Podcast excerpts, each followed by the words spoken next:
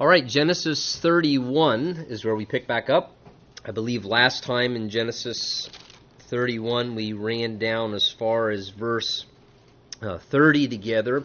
Remember, at this time we are uh, tracking along, watching the life of uh, the next patriarch, uh, Jacob. Uh, we went through the life of Abraham and Isaac, and now we're looking at the life of uh, Jacob. And of course, Jacob, remember, has been in the area of Paddan Aram uh, for about 20 years at this point. Uh, he's um, inherited the two wives of his uncle Laban that were his the daughters of Laban. Uh, Rachel and Leah. At this time, he has 11 children, and we saw towards the end of that sort of 20 year period that God had continued to bless uh, Jacob, in fact, the end of chapter 30 just simply tells us that Jacob became exceedingly prosperous. He had large flocks, and because God was beginning to just uh, bring him through a different season in his life, it seems that also God was stirring. Uh, the nest was becoming unsettled. He was recognizing that the, the season was changing, that things weren't the way they once had been before in the prior season.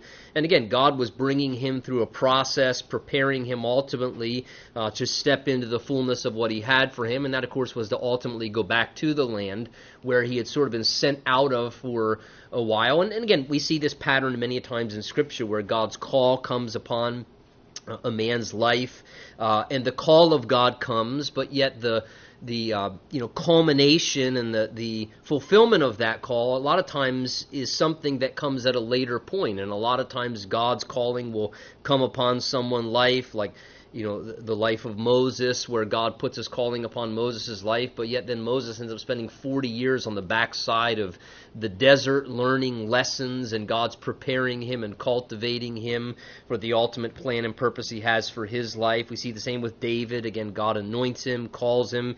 He's the, the chosen king of Israel, but yet he's the rejected uh, king for many, many years, and, and he spends upwards of 10 to 15 years in the wilderness. Again, God's kind of got him in his crucible. He's training David, he's cultivating his character, he's preparing him ultimately for the plan and purpose God had for him. And we see this pattern throughout the Word of God where many times the Lord does this. And it seems the same with Jacob. Jacob had certain things in his personality, in his nature, that God really needed to wean out of him. God needed to uh, shape and further develop his character. And God was using these everyday processes of life as he went away for 20 years because of some problems back at home, remember, between he and his brother Esau, who developed a tremendous hatred and animosity for him. And he's been here in Paddan Aram for about 20 years now and things are beginning to change. And because of that, remember we saw Jacob pulled together uh, Rachel and Leah and said to them, Look, I, I, can tell things don't seem the same between me and your father Laban. And, and the Lord has been speaking to me. He's revealed to me that it is time to now return back to the land and to inherit the promises of God that were intended for Jacob as, again, the, the father of the 12 tribes of Israel.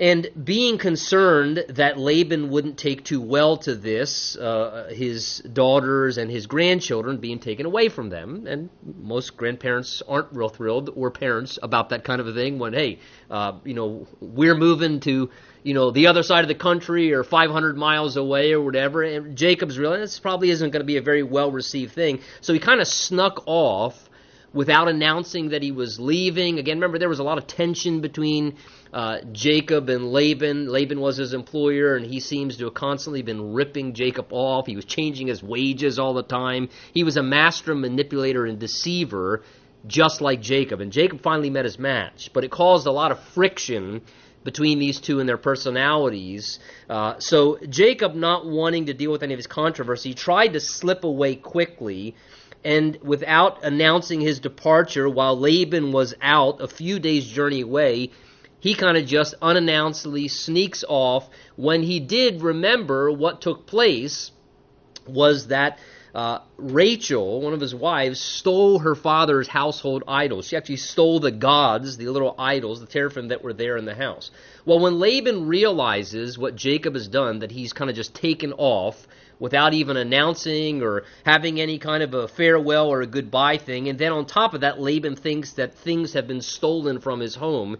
He's fiercely angry. He begins to pursue Jacob, and I believe with the intention, clearly, of harming him, maybe even killing him, because he is so angry and upset with him at this point. And we left off at the spot where sort of these two, Laban has now caught up with Jacob and his caravan. Again, he has to move a lot slower because he's got 11 kids, and, and, and you know, that always have you move a little slower. I can, imagine 11. I used to be challenging moving three kids, you know, from one place to another with all the car seats and everything else. And, and here he's got 11 kids and quite a, a caravan. So Laban catches up with him rather quickly within a matter of days. And we're right in the scene now where Laban is angrily confronting Jacob for taking off the way he did. In fact, let's just go back to verse 27, kind of pick up the uh, the idea here of where we're going. Uh, Laban speaking to Jacob, oh, verse 26 is, "What have you done that you've stolen away unknown to me and carried away my daughters like captives, taken with a sword? Why did you flee away secretly and steal away from me and not tell me?" For I might have sent you away with joy and songs and timbrel and a harp. And of course, that was a certainly a dishonest statement, but again, he's just trying to lay the guilt trip on him. And sometimes father-in-laws can do that kind of thing. So he just, what are you doing? I would have sent you away with a goodbye party, he says. And verse 28, and you didn't even allow me to, you know, kiss my sons and my daughters, to say goodbye to my grandchildren. Now you have done foolishly in so doing. It is in my power, notice, to harm you. And I think that would have been his intention had not God intervened and spoken to Laban to say, Don't you dare touch my servant Jacob. He's my chosen servant. So, again, it's in my power to harm you, but notice the God of your father spoke to me last night, saying, Be careful that you speak to Jacob neither good nor bad. And I love that, how God is able, again, this is a pagan man, God is able to protect us, to do whatever he needs to do, even to, to speak into the life of someone who's not even a God fearing or a God honoring person. Uh, and he's able to come to our aid and to rebuke someone or to speak to someone. And God spoke sternly, apparently, to Laban, saying, When you catch him, don't you dare even say something that I would perceive as being inappropriate, uh, again, because he's my servant. So he says, you know, your God is the one who confronted me. But notice the concern. So, verse 30, this is where we left off last time. And now you have surely gone because you greatly long for your father's house. But, again, remember we left with this, but why did you steal my gods?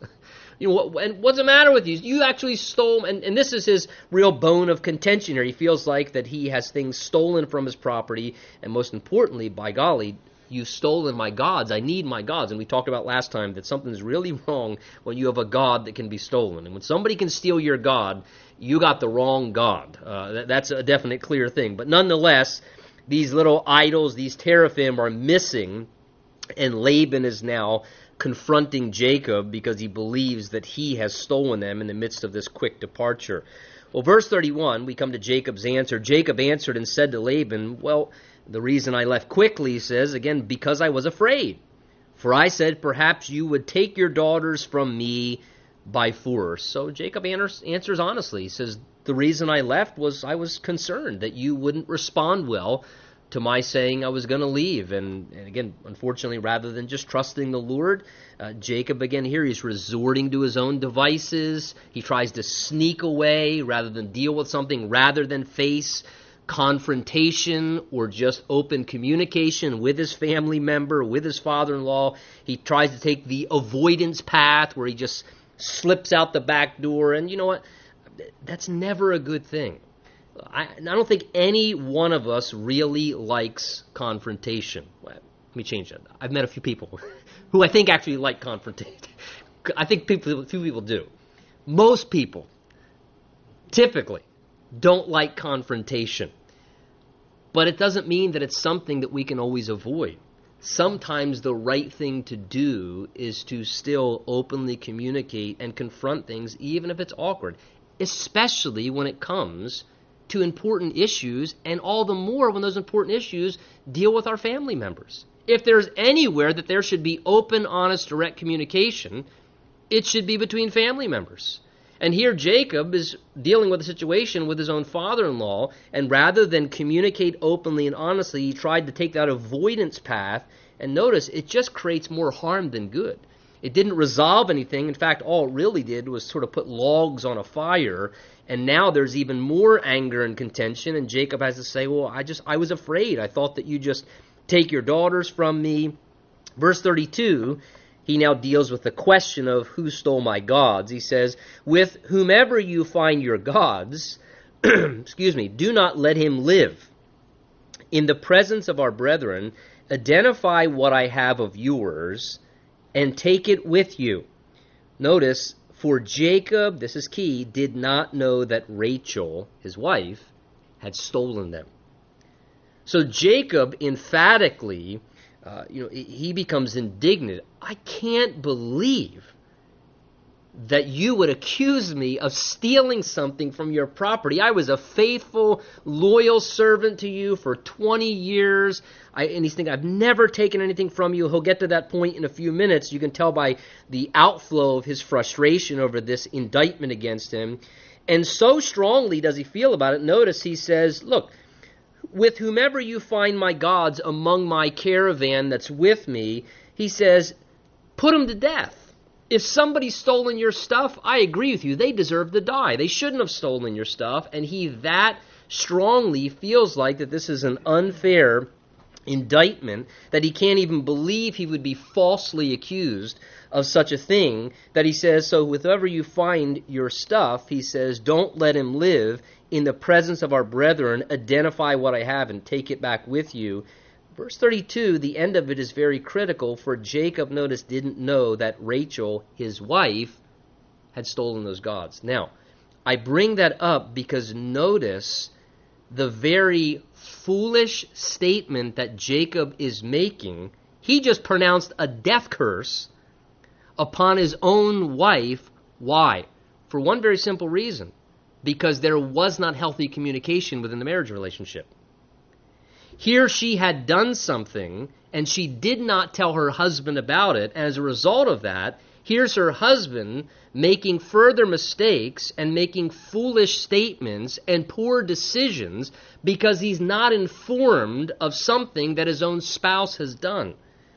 And I'll tell you something. You want one of the most destructive things in any marriage relationship, and that is this, is start hiding things from your spouse.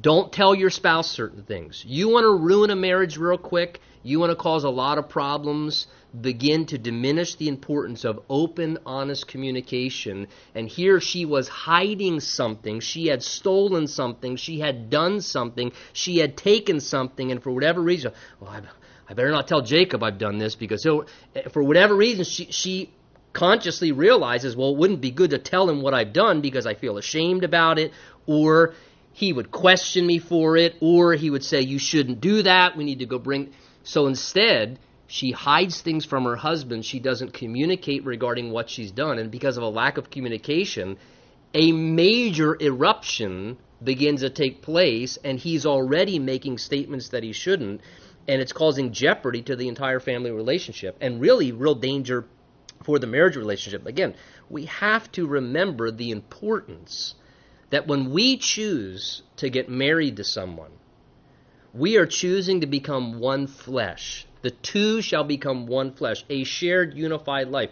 Again, when, remember back in the early part of Genesis, it says that they were naked and unashamed, the man and his wife. Naked and unashamed. I understand there's a context of that where it refers to the fact that it, it's an unashamed thing to be physically naked in front of your spouse and, and those sort of things. But I think there's a dynamic there where beyond just the physical nakedness uh, and not being ashamed, that, that there's an emotional, there's a relational, the idea is nothing hidden.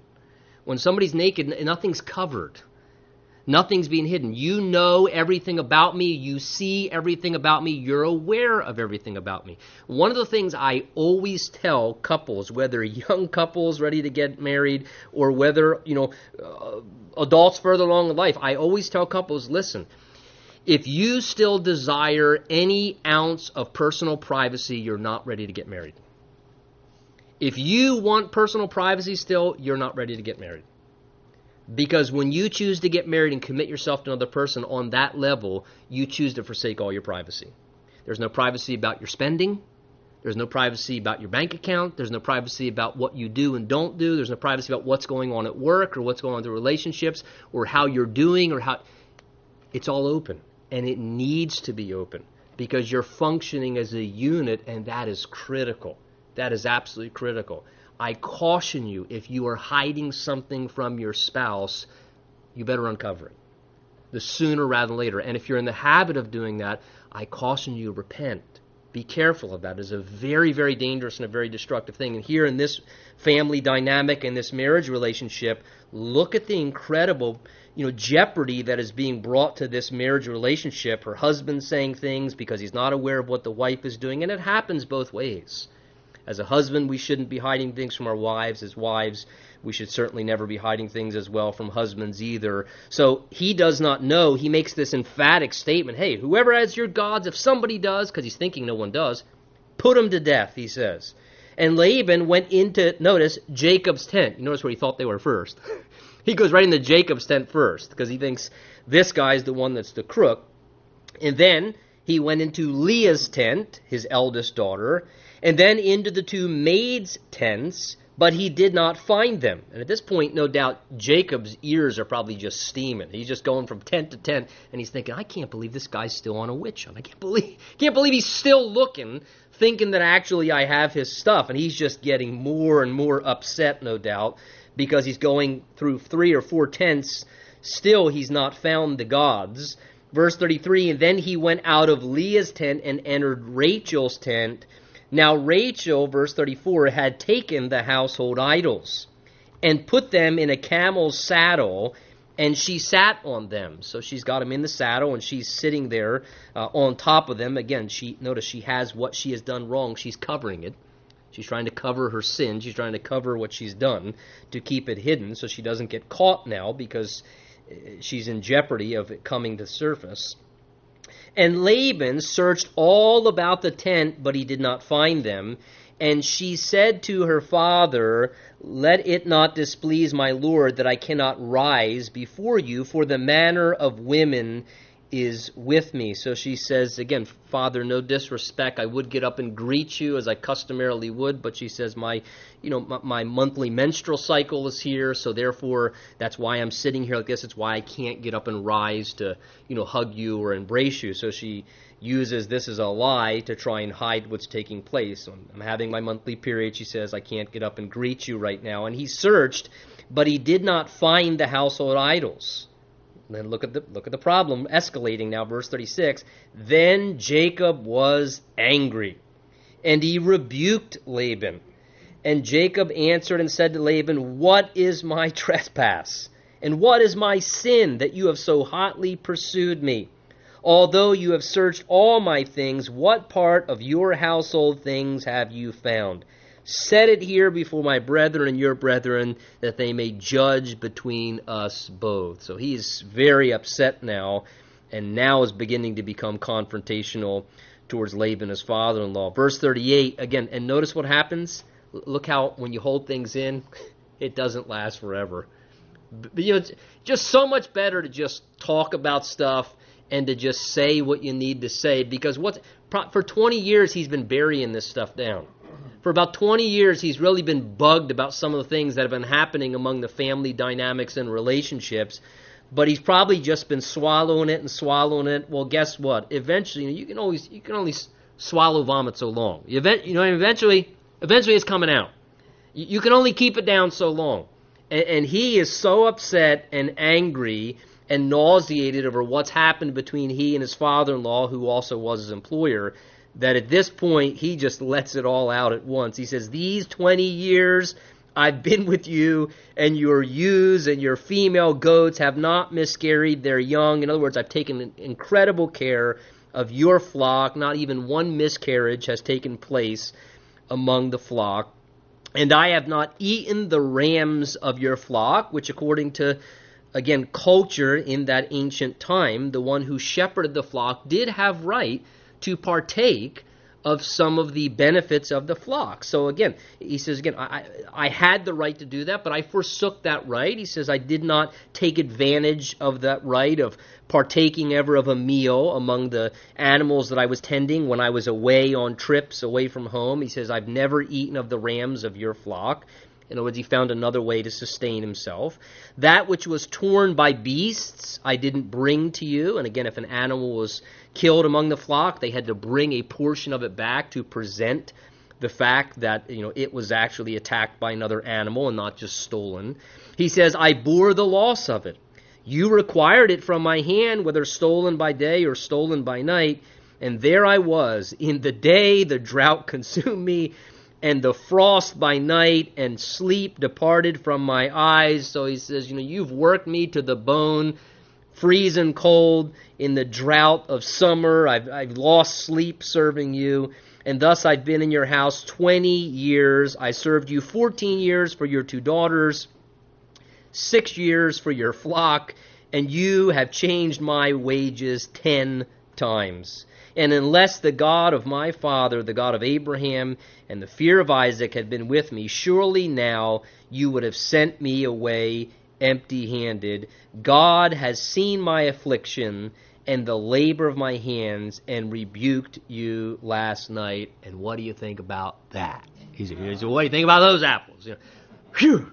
All right, he got all that got all that out of his system now. So but again, just shows you how eventually it's going to come out. It's going to come out. And again, is necessarily what Jacob's saying wrong? No. Everything he's saying was factual. And they were just things that were bothersome and, and, and upset him that he had been holding in. And eventually, because he never spoke about them, they just came out. They probably came out in a lot more of an angry, upset, you know, hotly mannered tone than they would have needed to be if he would have just discussed them as they progressed along in the relationship. So he just, you know, unleashing his frustrations. But again, verse 42 shows you Jacob's awareness. He says, God has seen my affliction and the labor of my hands and rebuked you last night. And again, you know, when you're going through stuff, God sees. God's aware if you're being afflicted and mistreated by a family member. God's aware if you're being cheated in your job place and taken advantage of and and God sees the labor of your hands and he'll reward you. And again, the Bible tells us in Colossians and Ephesians that we are to work not just for the eye service of men, but that we are to work as unto the Lord, who will reward us for the work that we do and, and to trust that he will take care of us. And here again, Jacob realized that. Remember, he said to his wives, Your father changed my wages ten times, but he said back in verse 7, But God didn't allow him to hurt me. And again, God sees. Yes, people are going to mistreat us in this life, but the wonderful thing is God sees that, He's aware of that, and He can still intervene to protect us, to preserve us, and even prosper us in our lives when we're being personally taken advantage of. Well, verse 43 Laban then responds, saying to Jacob, These daughters are my daughters, and these children, the idea that grandchildren, are my children. I'm suing you for grand, grandparental rights. You know, people say that kind of stuff nowadays. Uh, these children are my children, he says, and this flock is my flock, and all that you see is mine. But what can I do to these my daughters and to their children whom you've borne? Now therefore come, let us make a covenant, you and I, and let it be a witness between you and me. So Jacob took a stone and set it up as a pillar and Jacob said to his brethren, Go and gather some stones, bring them together so we can set up a, a memorial pillar here, he says. And they took stones and they made a heap and they ate there on the heap. That's how guys solve stuff. Do you like that? You know, we need to, we need. I'll tell you what. Let's just let's eat. You know, everything always gets better when guys eat. So they just they make this kind of stone uh, heap of stones there, and they share a meal over this mound of stones. And Laban called it Jegar Sahadutha, which is an Aramaic term, which literally means the heap of witness. But Jacob, interesting, used the Hebrew term, same meaning, calling it uh. And Laban said, This heap is a witness between you and me this day. Therefore its name was called Gilead.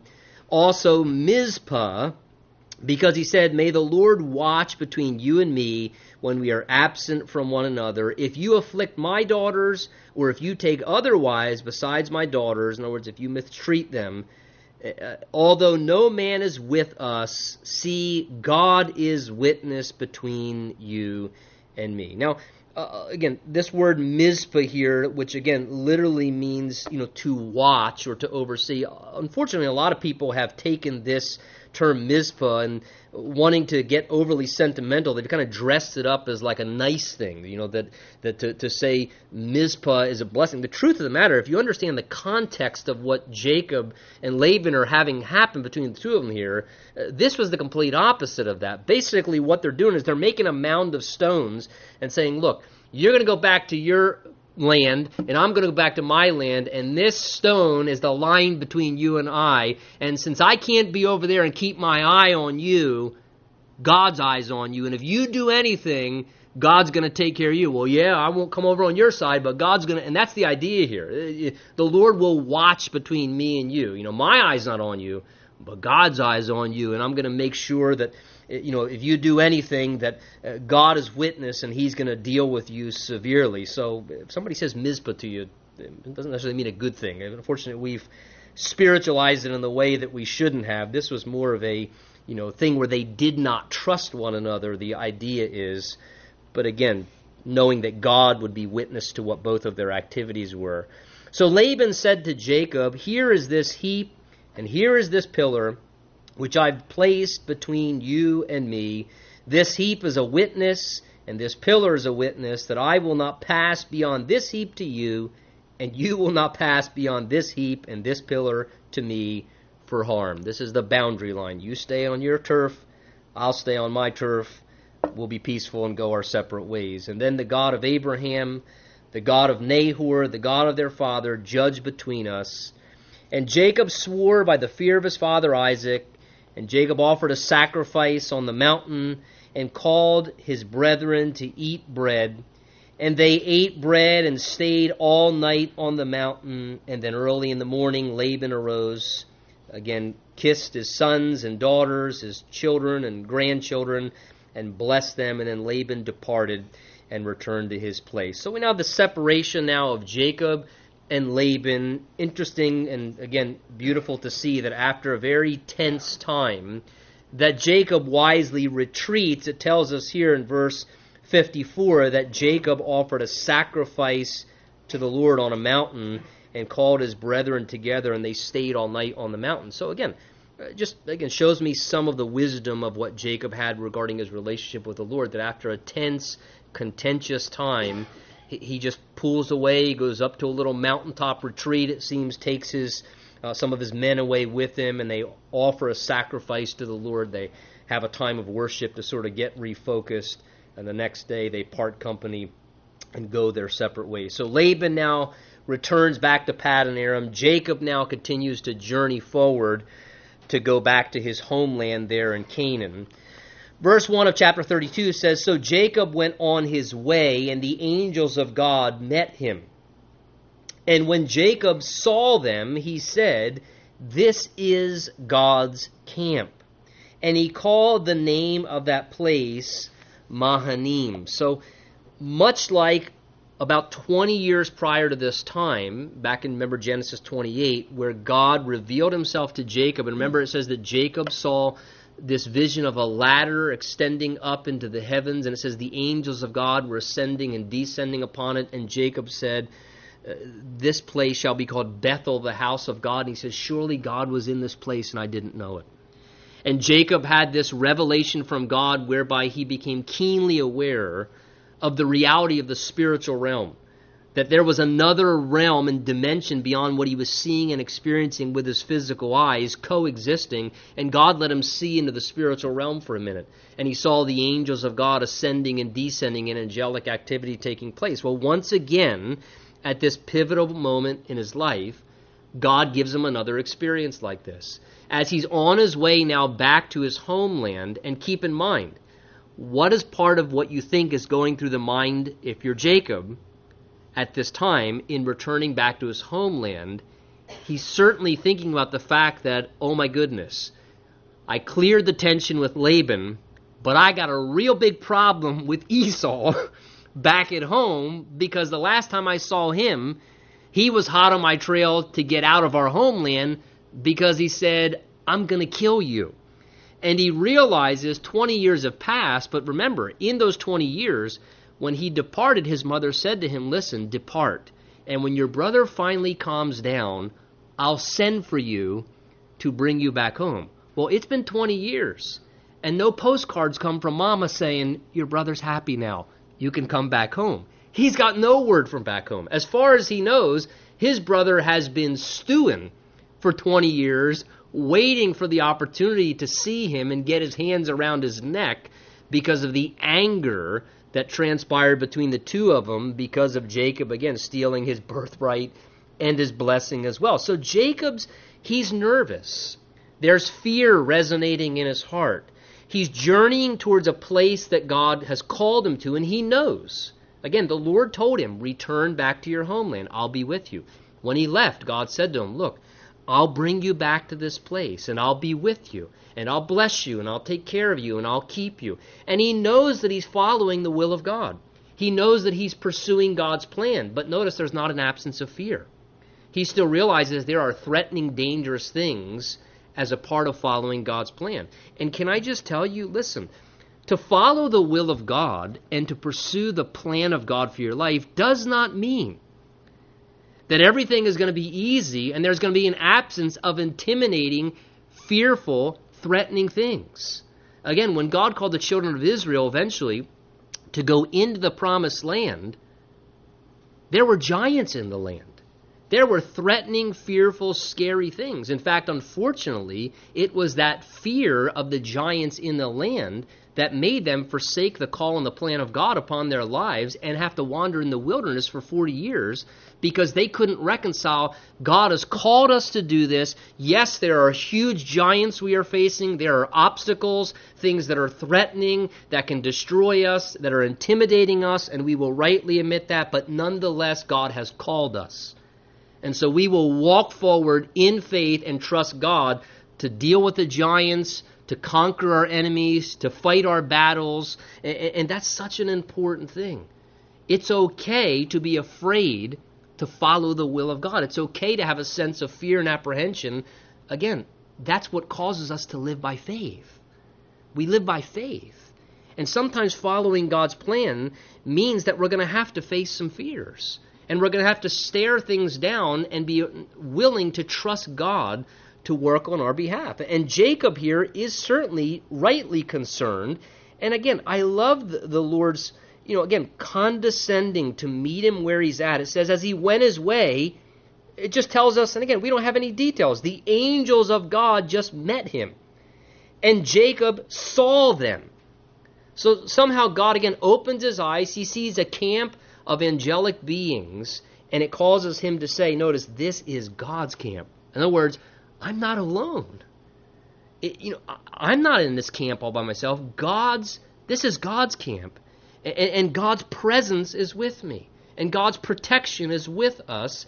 And we're not alone in this process. And he has this visual experience where he senses the angels of God. Again, the Bible says, Hebrews 1, that they are you know, ministering spirits set to aid or help the heirs of salvation. This is part of the, the purpose of angelic beings. They are sent to help God's children, to protect us, I think to watch over us at times, to keep us from danger. And Jacob now senses their presence. This reminds me of a passage in 2 Kings chapter 6, where in the days of Elijah, the city was surrounded by enemies and as they got up that morning, it seems that Elijah went out, and his servant that was with him got up early, and he looked over the wall and he saw the city surrounded, and he started panicking.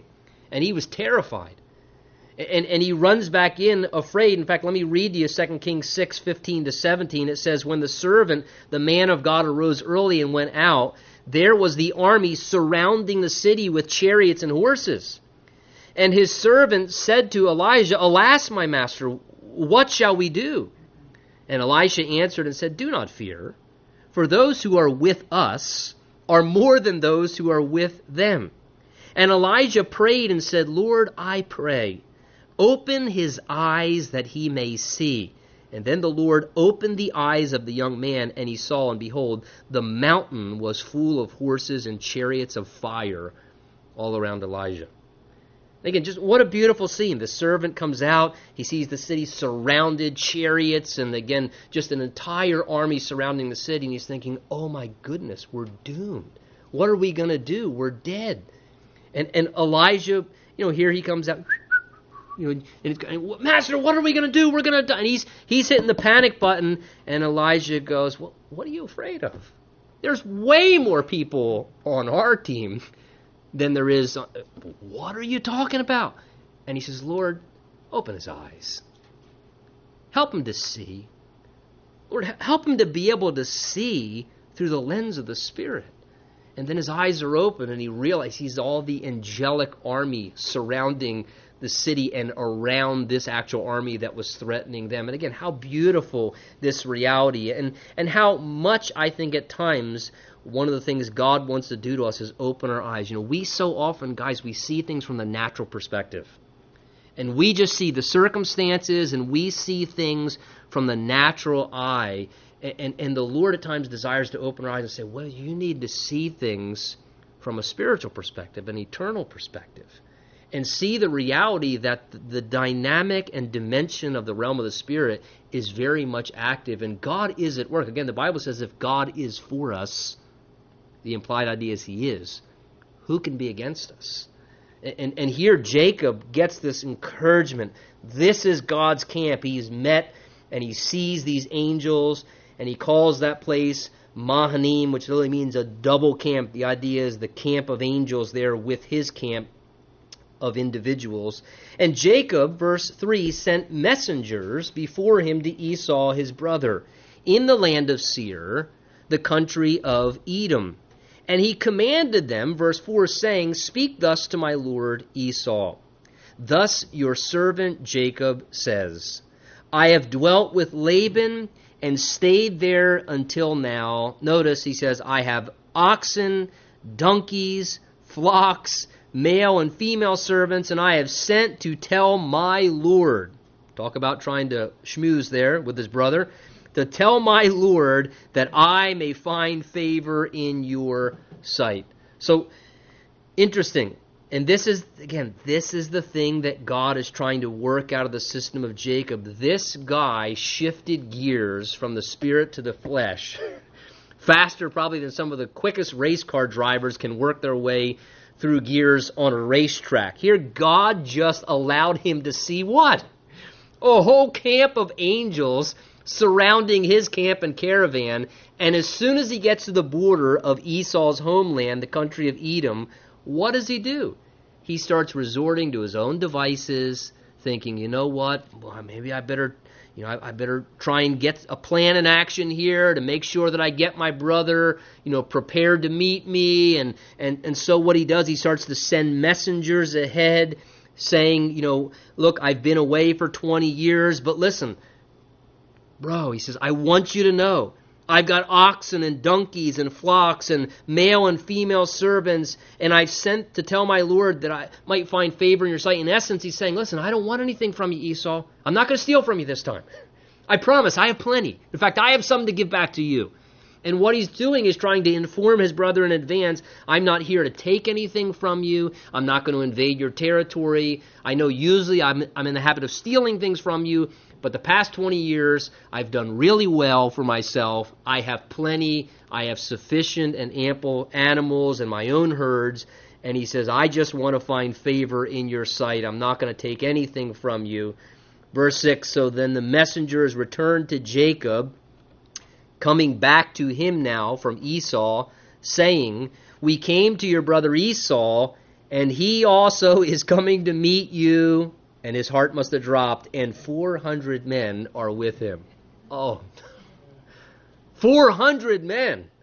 That sounds like an army of soldiers. This guy isn't planning on just killing me. He's planning on killing everybody with me. He's got 400 soldiers with him. Again, he's thinking, uh oh. The problem is here, he gets a simple piece of information and he interprets it according to his own understanding without having all the facts. and he drastically assumes the wrong thing. He hears 400 men are with him. He assumes that that means 400 armed soldiers who are coming to kill him. We'll see by the time we get to the next chapter, Esau's not even angry anymore. Those 400 men aren't sent to kill him. As soon as Esau sees him, they embrace and, and there's reconciliation. And again, what happens? He gets a small piece of information and he just assumes the worst rather than thinking it could mean anything else. And many times we need to be really careful. We hear a certain fact about something and instantly we, with our own perception, determine and interpret something to mean what we think it means maybe because of past experiences. So we automatically think if that guy's coming with 400 men, that means this because I know what my past experiences have been with this person. And let me caution you be careful, please. Be careful of letting past experiences with someone or some situation make you interpret presently everything you see and hear about a person according to the rose colored lenses of your past experiences because you can be drastically wrong. First of all, let me blow your mind. People change. You have, haven't you? And you've got to give other people the freedom and opportunity to change. Maybe they were this way before, but God's in the business of changing people. And if anywhere in the body of Christ as God's children, we of all people should be individuals that are willing to extend the grace of God at times to at times as love says, love believes all things. It hopes all things. The idea is, yes, that may have been who they were, and maybe they didn't change. Time will tell that. But God's in the business of changing people. And don't just take your simple perception of one thing that you hear and instantly calculate in your mind it means one thing about a person when really maybe that's not even true of them or about them or what may transpire again. And this is just a real subtle device that so often the devil uses, again, to ruin family relationships, to ruin relationships among people, you know, even in the body of Christ, I see it take place. And again, we need to be careful of that. Jacob interprets it, oh no, he begins to panic and get afraid, and there really was nothing even to be afraid of. There was no need for it. It was his own perceptions. Notice verse 7, it tells us clearly So Jacob, hearing 400 men are coming with his brother, was, look, greatly afraid and distressed. And he didn't have to be afraid and distressed. His brother really did not have intentions to harm him. We see that as the story unfolds. But again, he's reacting. So therefore, he divides the people with him, the flocks and the herds and camels, into two different companies and he said, notice, here he is putting his plan into action. If Esau comes with one company and attacks it, then the other company which is left will escape. So again, he, he, here he is shifting, taking control again. All right, I got to come up with a plan. I got to divide. If, if this is a typical plan many times in the Mideastern culture. If you felt you were going to be attacked, you would separate your company, you would separate your caravans, separate your supplies and your family, so that if worst case scenario you got attacked, one group could get away and there was some measure of preservation while another group was being destroyed. So he breaks apart his company.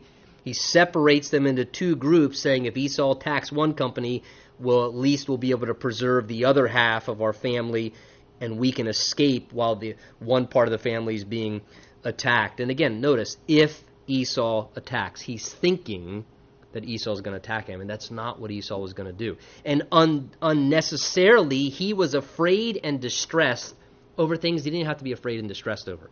And I tell you, when we have wrong perceptions and we get one little piece of information and we interpret it according to a past experience with somebody or a prior situation, that's what's going to happen. You're going to be stressed out, and oh my goodness, uh, and what's going to happen now? And all for nothing, maybe.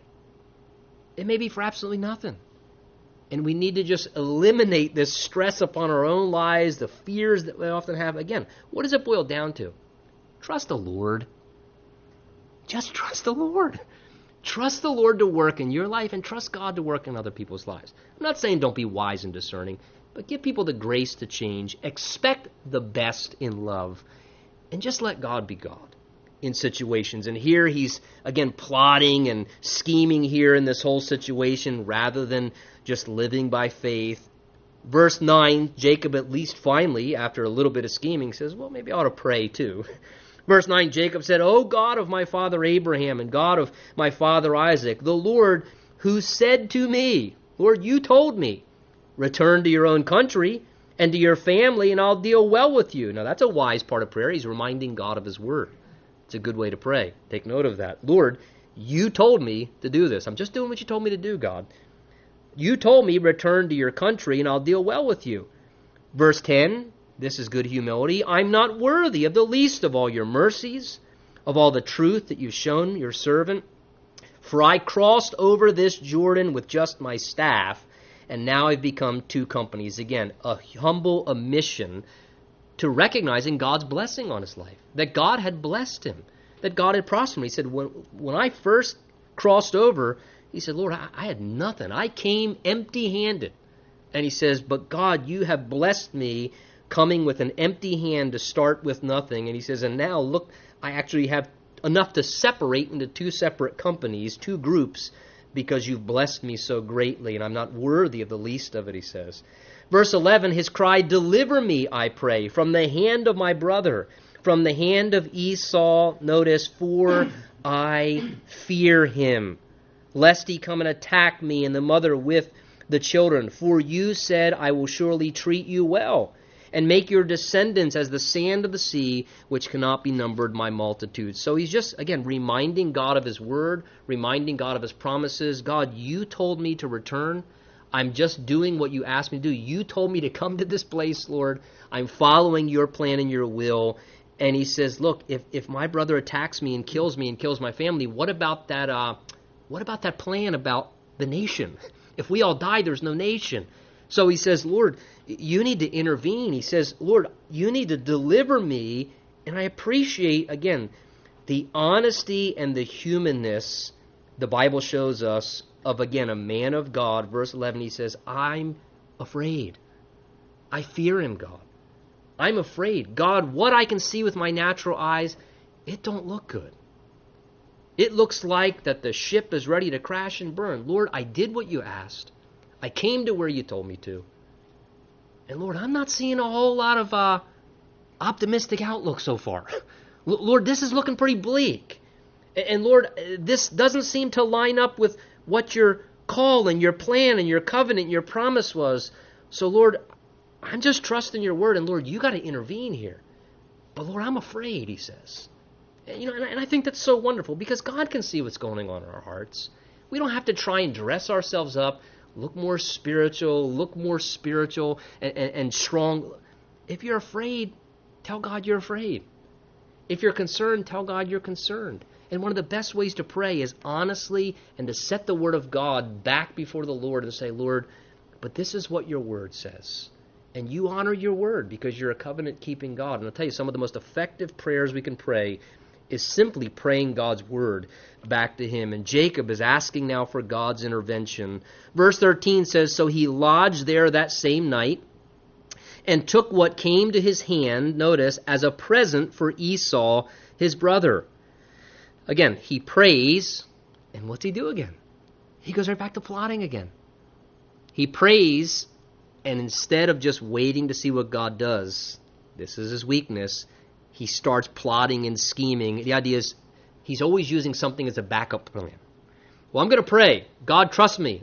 Deliver me. God, do what you need to do. And just in case you don't, what kind of plan should I have as a backup to make sure that I can work it out and make sure you know I, it happens? And and again, this was Jacob's problem. He was a self-sufficient, extremely independent individual who always knew how to take care of things himself, and that was a real problem for him. His own strength was really his biggest weakness. So he now, look what he does now, verse 14. He starts to create these offerings for his brother Esau 200 female goats, 29 male goats, 200 and 20, uh, 200 ewes, 20 rams, 30 milk camels, with their colts 40 cows and 10 bulls and 20 male donkeys and 10 foals. That's 580 animals. gives you an idea how prosperous this guy was that he could afford to unload 580 animals just as a gift to say I'm sorry to his relative. That's a lot of animals. 500 and, and this is just like a I'm sorry present. Just 580 animals of his flock. He just put, and it doesn't even hurt him. It just gives an idea of how much God had really blessed and prospered Jacob. And he delivered them, verse 16, to the hand of his servants. Every drove by itself and said to the servants, Here's what I want you to do. And the idea here is five successive droves of animals went before him. Pass over before me, put some distance between the successive droves of animals. And he commanded the first one, saying, When Esau my brother meets you and asks you, saying, Hey, uh, to whom do all these animals belong? And where are you going? With the ideas with these flocks. And whose are these animals in front of you? Then they were to say to Esau, Well, actually, they're your servant Jacob's. And this is a present sent to my lord Esau. And behold, also, he is behind us. So he commanded the second and the third, and all who followed the drove, saying, In this manner you shall speak to Esau when you find him, and also say, Behold, your servant Jacob is coming behind us. For he said, notice verse 20, I will appease him with the present that goes before me, and afterward I will see his face, and perhaps he will accept me. So, what Jacob's doing is he's trying to gradually, sort of, with a gift, call it what you want, a gift, a bribe, whatever, he's trying to gradually, with each successive present to his brother, trying to appease any anger, and he's thinking, hey, by the time five or six presents get to this guy, maybe his, you know, animosity and anger level will kind of come down each time because every time, hey, this is a present from your brother. Wow, really, a present from my brother? Yeah, he's coming. He's he's on his way, journeying back. Okay, well, wow, wow it's really nice of him. Man, this is a lot of animals. Then all of a sudden, a few minutes later, here comes the next group animal. Hey, who are you with? These are actually Jacob's. He said this is a present for you. He doesn't need it. Just take them, and he's on his way. Wow, this is double blessing, double jeopardy. This guy's. You know, and he's just trying to, again, what's he trying to do? He's trying in his own efforts, in his own intentions, trying to work out something on his own to try and resolve an issue because of what? His own insecurities. His own fears and his own insecurities. So he's trying to utilize his own efforts, again, the wealth he has and the things that he can use, instead of trusting God He's trying to work out the situation to appease his brother. He's saying, Perhaps he will accept me. Verse 21 So the present went on over before him, but he himself lodged that night in the camp. And he arose that night and took his two wives, his two female servants, and his eleven sons, and he crossed over the ford Jabbok. And he took and sent them over the brook, and he sent over what he had, and then, interesting, verse 24 Jacob was left alone. So, at this point, he sent all the five successive droves ahead. It's coming to the end of the evening. He knows that he's closing in the gap between he and his brother. He's probably got one more night to himself before he meets his brother. He's nervous, he's concerned, he's apprehensive, he feels like he's running out of options, he's grasping for straws to do all he can to preserve himself and his own fears and insecurities. And interesting, it says here now in these verses, what he does is he sends his family over on the other side, and he stays on the other side of the Jabbok there, and he just spends some time alone. Now, again, what was he doing? Was he trying to, again, self-preservation? Did he want to think through something? I need, you know, again, when you got 11 kids, sometimes you need a little time alone to, you know, maybe think, I, need to think through. I need another plan because so you and the kids go over on that side of the water. I need a good night's sleep, and he's staying on the other side to have some solitude to think through some things. I'll tell you what was happening. He was unaware of the fact that what God was doing was putting him into a quiet place all by himself and getting him alone because God was about to wrestle this guy into submission. And he has no idea, interesting, as he's working his little master plan, God's working his master plan in a way sovereignly, overlapping everything that he's doing, and God's orchestrating everything perfectly to get Jacob to the place where he is alone. Because he's the kind of guy that God has to get all alone to wrestle into submission and to bring him to the place where God ultimately wants to bring him, where God can really bless this guy. And ultimately, what he needed was God to break this stubborn, self reliant, self sufficient spirit to bring him to the place where he needed to be. In fact, eh, time's not going to allow, but let's just read verse 24 to 30. We're going to have to just, I don't want to ram through this, but look what happens, verse 24. Jacob was left alone, and a man wrestled with him until the breaking of day. Now, when he saw that he did not prevail against him, he touched, that is, and this is the Lord, we see as we go through the passage, the Lord touched the socket of his hip. And it was out of joint as he wrestled with him. And he said, Let me go, for the day breaks. But he, Jacob then said, I'm not letting you go now unless you bless me. Again, he's come to that place of brokenness where he realizes, Lord, if you don't bless me, I'm done. Because, Lord, I've got nothing left in my bag of tricks. And he said to him, What is your name? And Jacob said to him, Jacob, again, which meant what? Heel catcher, conniver. And God said to him, Your name shall no longer be called Jacob, but Israel, which seems to indicate governed by God. For you have struggled with God and with men, and have prevailed. And then Jacob asked, saying, Tell me your name, I pray. And he said, Why is it that you ask about my name? And he blessed them there. So Jacob called the name of the place Peniel. Notice again, he, Jacob said, For I have seen God face to face, and my life is preserved. Again, Jacob knew who this was. It's very clear here that this was an encounter that he himself was having with God. Verse 24, that man that wrestled with him, I believe, was another pre incarnate appearance of the Lord Jesus Christ, where Jesus comes and the Lord, interesting, wrestles with someone who has just got a stubborn streak, someone who who wasn't easy to submit and to surrender. And, and, and we'll look at this more in depth next time, but I love to see, again, the faithfulness of the Lord, how he pursues us, and he will do whatever it takes to bring us to that place where ultimately he can do what he wants to do in our lives. And do you know what he wants to do in our lives? He wants to bless us. He wants to bless us. And if he has to break us to bless us, he's willing to do that. If he has to cripple us, in some sense, to crown us, the Lord is willing to do that. To me, it's so beautiful to see again. Jacob's left alone, and then it says, notice, the man wrestled with him. Please take note of that. We hear all this talk and verbiage. Oh, Jacob wrestled with God. Jacob wrestled with God. Jacob didn't wrestle with God. God wrestled with Jacob. It's a big difference. You know, oh, Jacob wrestled with him. No. God wrestled Jacob. And God wrestles people into submission. You know, too often we oh, that's, that's we, oh, oh, I was wrestling with God. I wrestled with God in prayer all night. Well, that, that sounds awful spiritual. But the truth of the matter is, usually I understand God's the one that's the initiator we love him because he first loved us.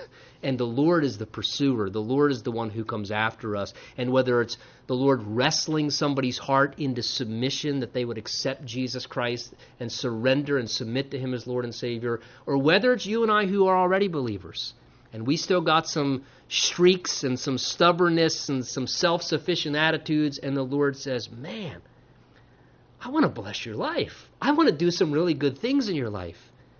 But I got to wrestle some things out of your strong, stubborn spirit first to get you the place where I can bless you and do the things I want to do in your life. But praise the Lord that He is willing to get us to that place and get us alone and to wrestle with us. First place wrestling shows up in the Bible, and it's so beautiful. I love to see it. Maybe wrestling's biblical. I don't know. You know, Take that for what it is, but that the Lord wrestles with our hearts. Wonderful, wonderful thing. Has God been wrestling with you? Praise the Lord. Praise the Lord. Let's bow our heads. We'll pray and close our time. Father, thank you for who you are, and thank you, Lord, that you love us enough to pursue us and, Lord, to wrestle with us, whether to bring us into submission to Jesus as Savior and Lord, or whether it's working with us even after we're a believer. Lord, I thank you and ask that you would continue to wrestle me and every one of us in this room as much and as often as you need to, that we would come to that place of greater submission, of greater surrender, of deeper dependency upon you. That you would be able, Lord, to bless us with all the good and wonderful things you want to do in our lives. Lord, work in our lives. We ask and invite you to do such in Jesus' name. And everyone said, Amen. Amen.